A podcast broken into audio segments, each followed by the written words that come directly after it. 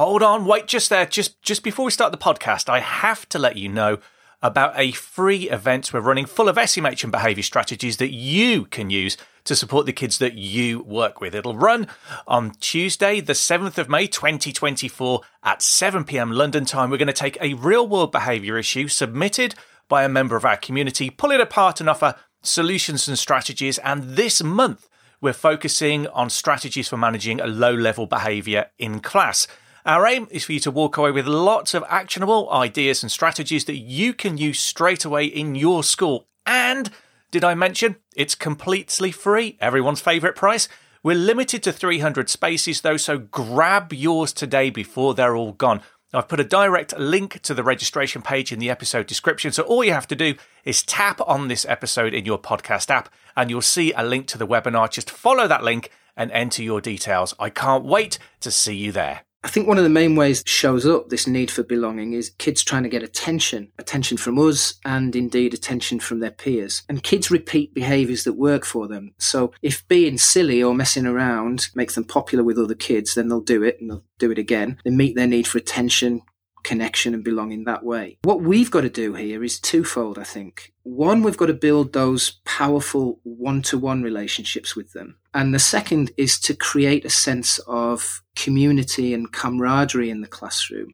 Welcome to the School Behaviour Secrets podcast. I'm your host, Simon Corrigan. My co host is Emma Shackleton, and we're obsessed with helping teachers, school leaders, parents, and of course, students when classroom behaviour gets in the way of success. We're going to share the tried and tested secrets to classroom management, behavioural special needs, whole school strategy, and more, all with the aim of helping your students reach their true potential. Plus, we'll be letting you eavesdrop on our conversations with thought leaders from around the world, so you'll get to hear the latest evidence based strategies before anyone else. This is the School Behaviour Secrets Podcast. Hi there, my name's Simon Corrigan, and welcome to this week's episode of School Behaviour Secrets.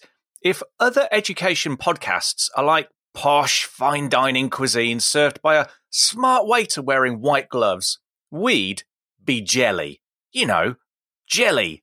Wibbly wobbly, wibbly wobbly, jelly on a plate Jelly, the power source of toddlers, the cornerstone of the trifle, the foundation of a million low budget school desserts, preferably served on a paper plate by a clown riding a unicycle because how else would a clown get around? Jelly, sourced from the boiled skin and tendons of unsuspecting cows and pigs, and made glorious with food colouring and artificial strawberry flavouring. Yeah, we'd be jelly.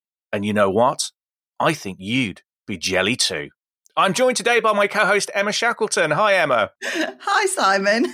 You a big jelly fan then? Actually, no, in real life. No, I don't really like it. But I'd like to start by asking you a question. Go ahead. What subject really motivated you at school and why? Well, at school, I really, really enjoyed art, even though I wasn't particularly good at it. I think I just enjoyed the freedom and the creative elements of it and the way that there wasn't necessarily a right way or a wrong way to do things. What about you, Simon? What was your favourite subject at school and why? Well, one of the subjects I really remember from sixth form was studying economics. And I think a lot of it was to do with the teacher that I had. I want to give a shout out to Arnie Edwards. He was an amazing teacher, and the way he taught and engaged us all in dialogue about the subject was inspirational. So, yeah, that's something I really enjoyed. Yeah. So, I think the teacher makes all the difference, doesn't it? Okay. So, what's the link to this week's episode? Well, this week we're sharing my conversation with Rob Plevin, who's an expert on needs focused teaching and classroom management. And he's going to reveal the three elements that increase pupil engagement in the classroom. Jelly on a plate. Sounds good. But before we get to that, I've got a quick favour to ask of our listeners. If you're listening to our podcast, please could you leave us a rating and review? Doing that signals to the podcast algorithm to share school behaviour secrets with other listeners, and that in turn helps our show to grow. I know it might not sound like it, but Simon and I work hard to produce this podcast and keep it absolutely free to listen. And one of our goals is to get school behaviour secrets, otherwise known as jelly on a plate, to number one in the education podcast charts. So if you can like and share, that would be great. Thank you. And now here's Simon's conversation with Rob Plevin. Today, I'm very excited to welcome Rob Plevin to the show. Rob is an expert on classroom management and managing student behaviour. He's authored many highly respected books on classroom management, including Take Control of the Noisy Class, which has over 900 five star reviews on Amazon alone, and Classroom Management Success in Seven Days or Less. Is a highly sought after speaker and thought leader in SEMH, and his needs focused teaching approach is popular in schools across the UK and the world. Rob, welcome to the show.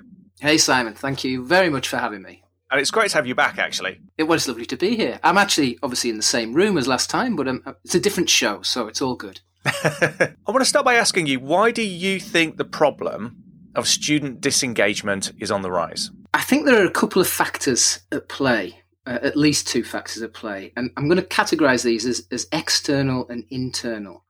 So if we looked at the external factors, we've got things like perhaps, you know, these are just suggestions, a lack of relevance. So, you know, kids probably see that the world is moving incredibly fast and that much of what they're learning may well have very little relevance on their lives now and, and certainly not in the future. You know, the way jobs are changing, it's highly likely that a lot of the stuff they're learning is not going to be relevant at all when they leave school. So I think when they don't see a relevance of what they're learning to their current life and, and certainly their future life, then why would they buy in? You know, I, I think we're definitely going to see some disengagement because of that. And the second external factor, I think, which probably pops up when everybody thinks about this is undoubtedly technology. Now, don't get me wrong, I'm not I'm not against technology. It's it totally changed the way we teach and learn, but it's also contributed to a generation of students and indeed people who are constantly distracted by screens, tablets, laptops, smartphones, pinging, tinging, ringing, buzzing, all fighting, trying to get our attention. So it's no wonder that most of us struggle to stay focused and that kids struggle to stay focused. And what springs to mind for me is a book by a gentleman called Nicholas Carr, which you may or may not have heard of, called The Shallows What the Internet is Doing to Our Brains. And I believe this book started with an article that he wrote titled, Is Google Making Us Stupid? Don't quote me on that. In this book, he talks about a superficial level of engagement. You know, it's so common now to be reading a book or doing something, and then our minds start behaving like they do online, swapping between activities and pages, just as we swap between websites, clicking on links, reacting to a video that pops up, that kind of thing. It's like we can't get deeply absorbed in a task anymore.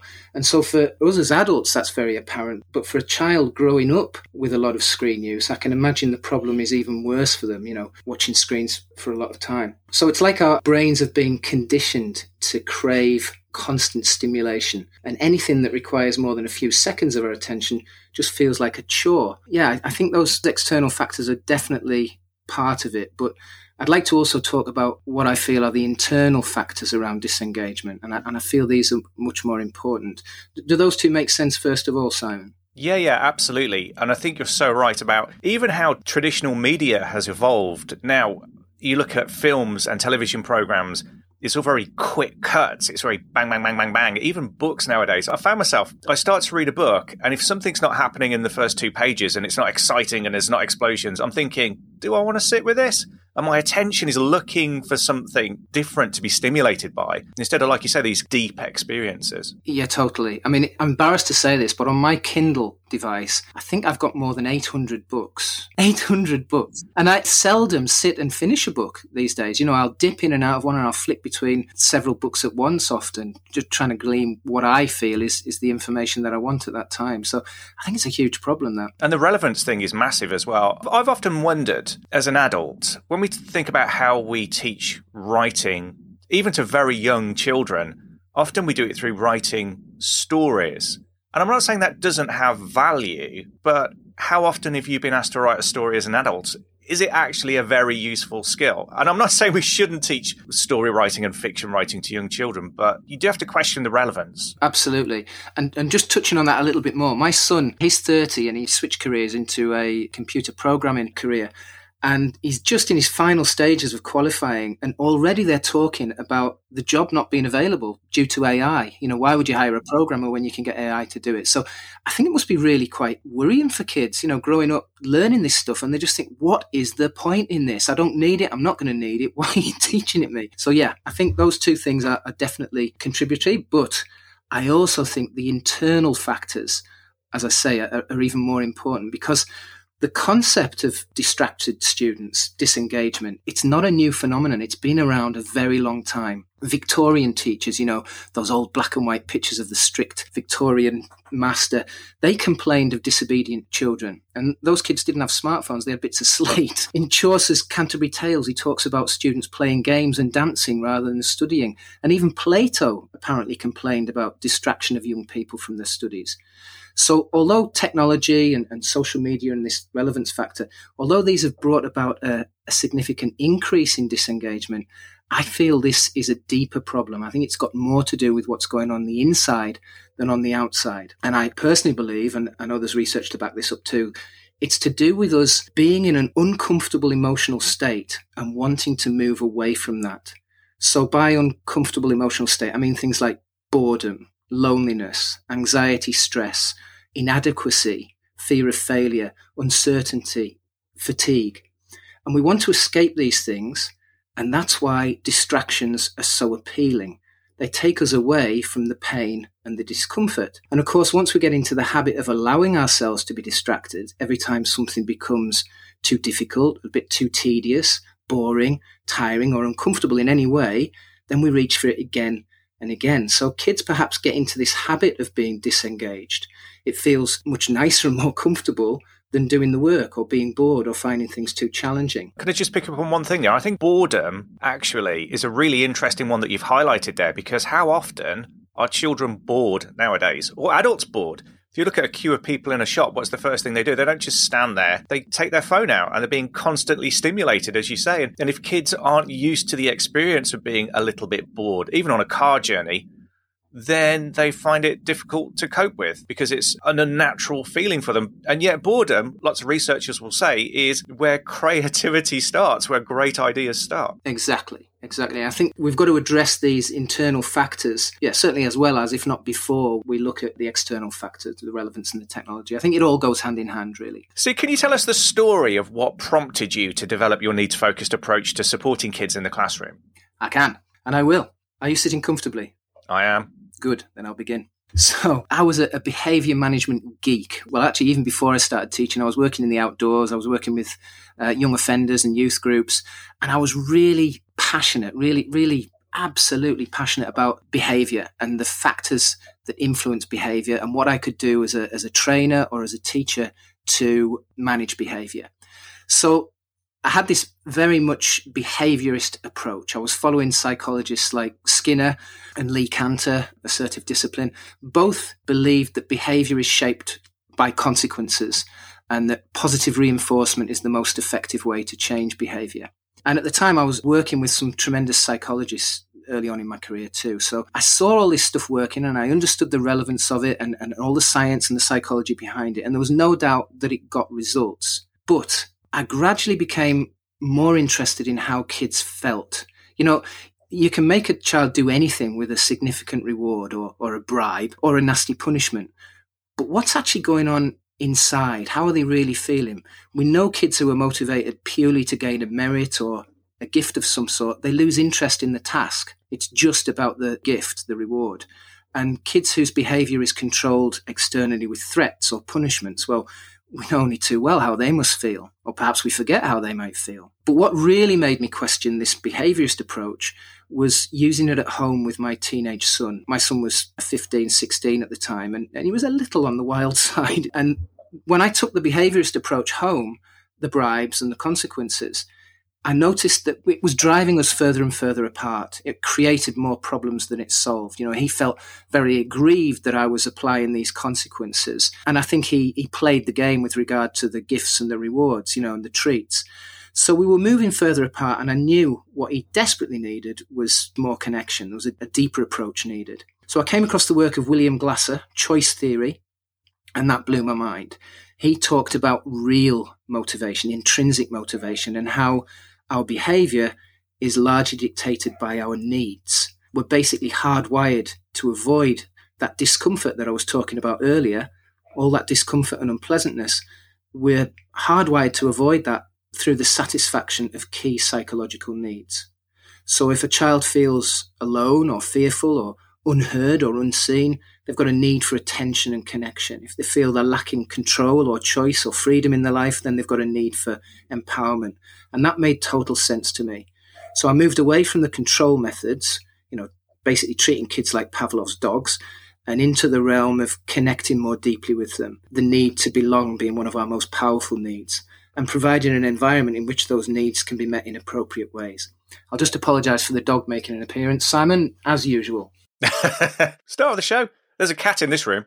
Uh, Mittens always likes to sit in for a recording, so you know how it is. I do. So you say when three key needs are met, children are more engaged and teachers see fewer behaviour incidents in the classroom, and there's an improvement in the overall quality of those adult pupil relationships. Yeah. And the first need you talk about in your books and your teaching is empowerment, which you've already sort of touched on. What does that actually look like in the classroom, and why is it so important? Okay, so obviously there are a lot of psychological needs and needs that we all share as human beings. Now, I've highlighted three of them empowerment, belonging, and fun because they're really the broad categories and they encompass a lot of needs. They're kind of umbrella terms. So when I talk about power, I'm also including things like acknowledgement, choice, autonomy, even achievement. And this empowerment, it's a very powerful motivator. It's an inbuilt human need. Kids crave and they need elements of control and freedom in their lives. Well, we all do. Nobody wants to feel like they're in prison.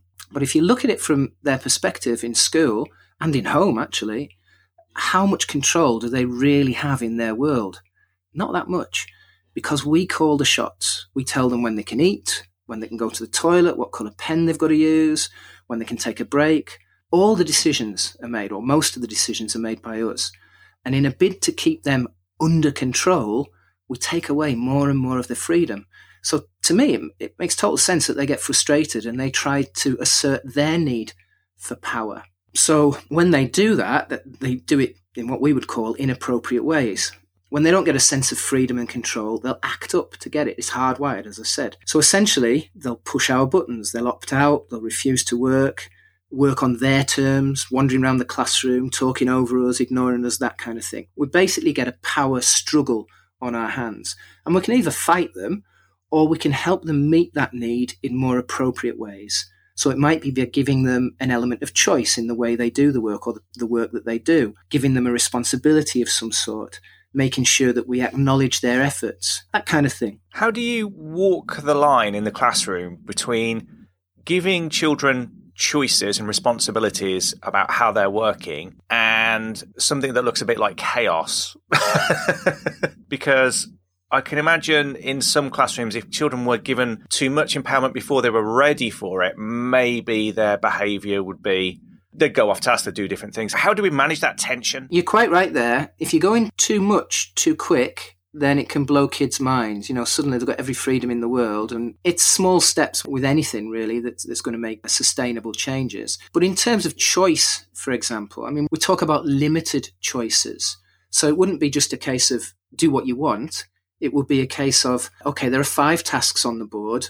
They all meet the same working target, but you have a choice in which one you do first, or which three you do, or which one you do. There are ways of giving choice without giving everything. And I think when teachers know their, their students and they know their class, they can really make a pretty informed decision as to how much choice they give them. You know, choice can be brought in in all kinds of ways. The way they do the work, the amount of work, the type of work, the type of task. Probably there's a whole session on that, really, but uh, hopefully that covers it to some extent. Yeah, definitely. It makes total sense. And I think because when people have choice, they feel they've got agency and they become more invested in the outcome as well, don't they? Because they feel like, well, I've chosen this. so I'm going to commit to it more. The next key you talk about is belonging, then. And people talk about children needing attention, but often what they're searching for is connection rather than attention itself. How does belonging affect pupil engagement? And what can we do sort of practically as adults in the classroom to foster belonging with our children in our schools and in our classrooms? Okay, so I think one of the main ways this shows up, this need for belonging, is kids trying to get attention, attention from us and indeed attention from their peers. And kids repeat behaviors that work for them they repeat behaviors that get them what they want. So if being silly or messing around makes them popular with other kids, then they'll do it and they'll do it again. They meet their need for attention, connection, and belonging that way. What we've got to do here is twofold, I think. One, we've got to build those powerful one to one relationships with them. And the second is to create a sense of community and camaraderie in the classroom and get these kids to have a, a sense of how rewarding and supportive it feels being part of that. Instead of being part of these offshoots, part of these little splinter groups that they set up. You know, this is why gangs are so important. That need for belonging is so prevalent. It's so important to kids. They'll get it from wherever they can. And if their little splinter group is more rewarding and more, more supportive and more exciting than the rest of the class cohort, then they're going to go for that. So we've got to really create a, a community in which it's highly supportive all kids look out for each other. It's safe and it, it's rewarding. You know, they get a bit of fun from it and they get that sense of team spirit and helping each other. And then there's less need for them to seek that attention outside the group. So, in terms of the, the class community, I mean, I talk about this a lot in one of the books, Connect with Your Students. It's things like team meetings, you know, having a class meeting. It's things like cooperative and active work where they can be up working on tasks together in little teams. Basically, just creating that situation where everyone is part of that big team. In terms of one to one relationships, the, the, two things that have always stood out for me since I since I was teaching have been to show kids you care about them and to communicate that as frequently as possible. If you look at any of your relationships in your life, the positive relationships in your life, those two factors are present. We communicate frequently with those that we love and care about, and we show those people that we love and care about that we care about them. There are different ways of communicating with kids, not just the transferring of knowledge during the lesson. That's one way of communicating, but it's a very one way communication. It's very one sided. Communicating with them outside the classroom asking them questions about themselves is obviously a, a major part of it. Doing those two things with kids can bring about immediate improvements in relationships. So, communicating frequently with them, it doesn't have to just take place in the classroom. In fact, classroom conversations tend to be one sided. It tends to be just us transferring knowledge to kids. So, we need to make that a little bit more two way, inviting them to contribute more to the conversation, having these little private conversations with them during the class, but also conversations outside the classroom as well. So, communicating frequently is important. And obviously, there are other ways of doing it, not just speaking face to face. You know, you can send them little messages. You can uh, leave messages in their books. I don't mean sending messages by SMS, by the way. I'm talking about written messages. That could go down a dark alleyway, can't it? Exactly. kids that are disengaged, kids that are struggling in school, there's almost certainly an element of I don't belong here. I'm not appreciated. I'm not heard. I'm not seen they just don't feel that there's anyone really looking out for them. So if we can be the person who shows that we really are looking out for them, we really do want to support them, we really do care about them, then I think that goes a long way to bringing them on side and building those one to one relationships. Okay, so we've looked at empowerment, we've looked at the need for belonging. The last need you sort of identify is fun. So, what is the best way of incorporating fun into lessons uh, to create a positive environment, positive engagement. And I am aware the irony of talking about, you know, planning it and preparing for it when fun is usually spontaneous. But um, how do you do that practically? Okay, well, we all have that need for some excitement and stimulation. And importantly, that looks very different for different people. You know, some people like jumping out of aeroplanes and some like knitting and doing jigsaws, each to their own. The bottom line is we're hardwired to seek something which entertains us and occupies our mind, something we find stimulating. What that means in the classroom is that if kids are bored or unchallenged, they'll seek fun in less than appropriate ways.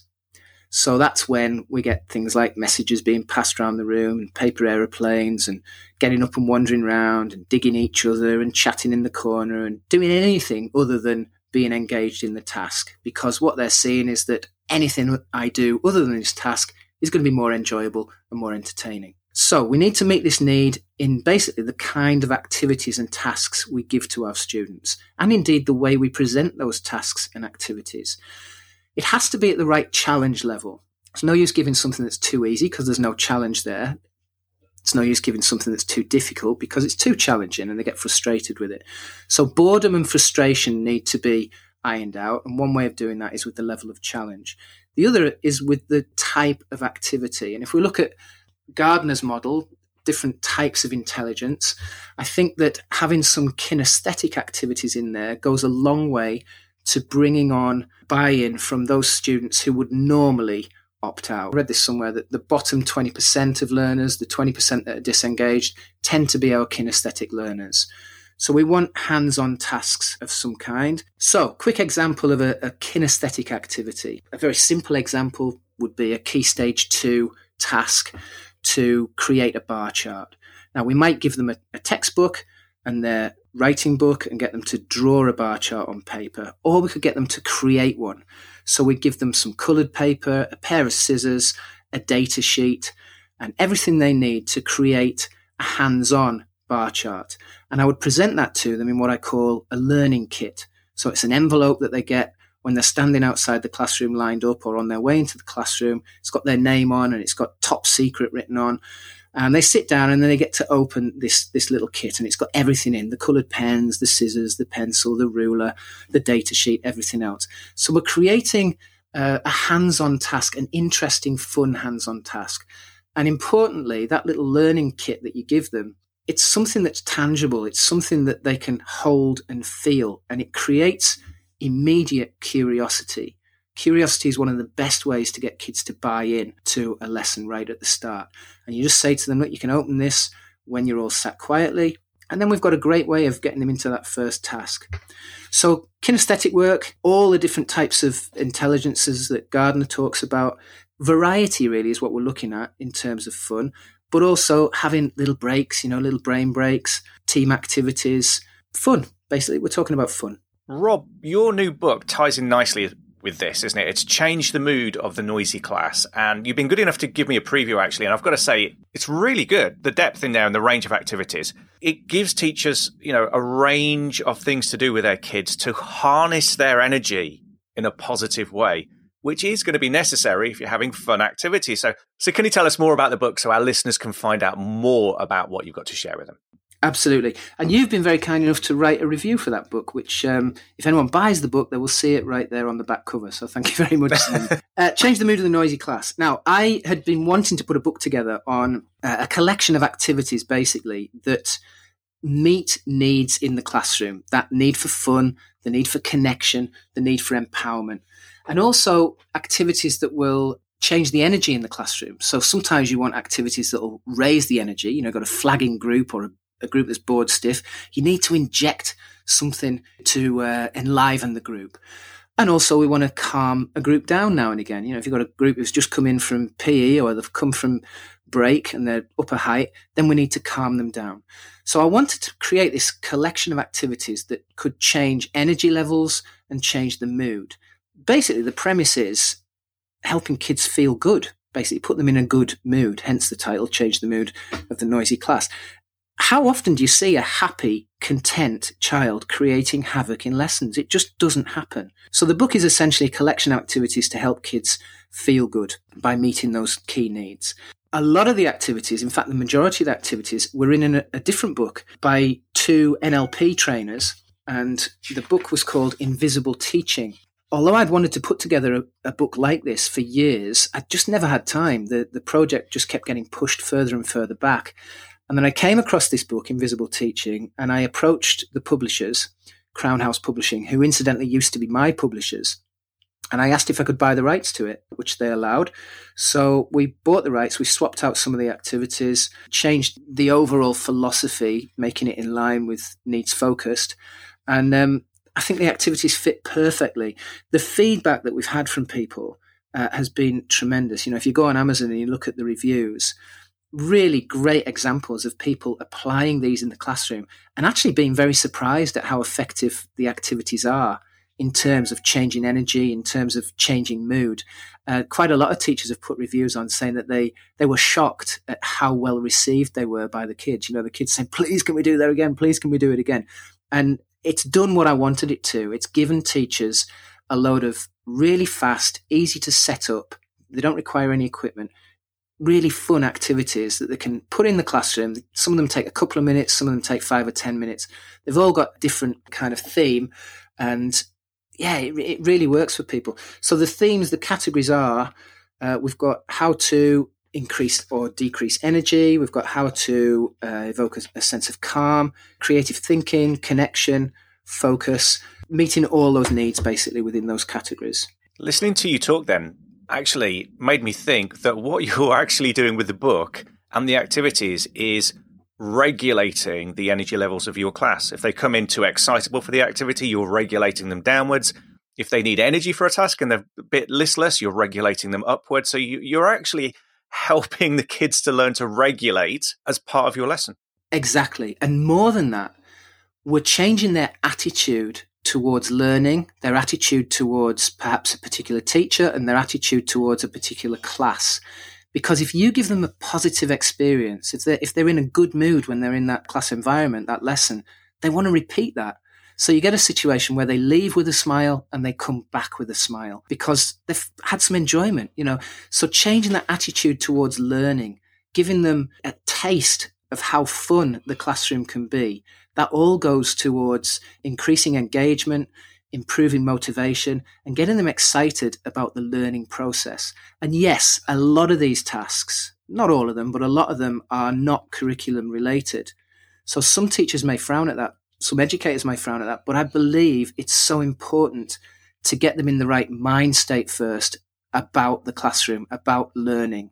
Then we can teach. You know, they've got to be in the right mind state first and the right energy level. That is so true. If they're not in the right physical state, then trying to shove the learning down their throat is not a recipe for success. How do we get hold of the book, Rob? So it's on Amazon. I've put it on a, a platform called In- Ingram, so it should be filtering into bookshops as well. But certainly it's on Amazon at the moment.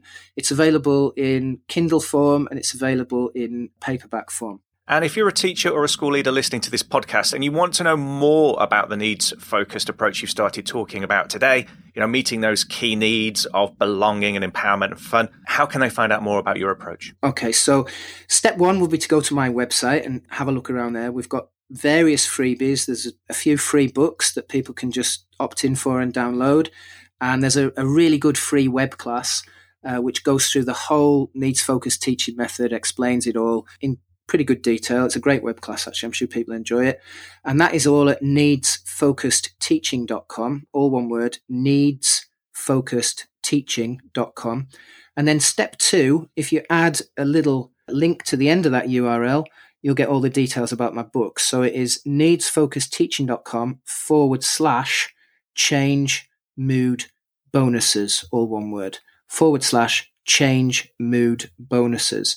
And what I've put together there is a collection of bonus materials. There's one of our courses on there and lots of resources from colleagues in the teaching world, including you, Simon. There's one of yours on there too.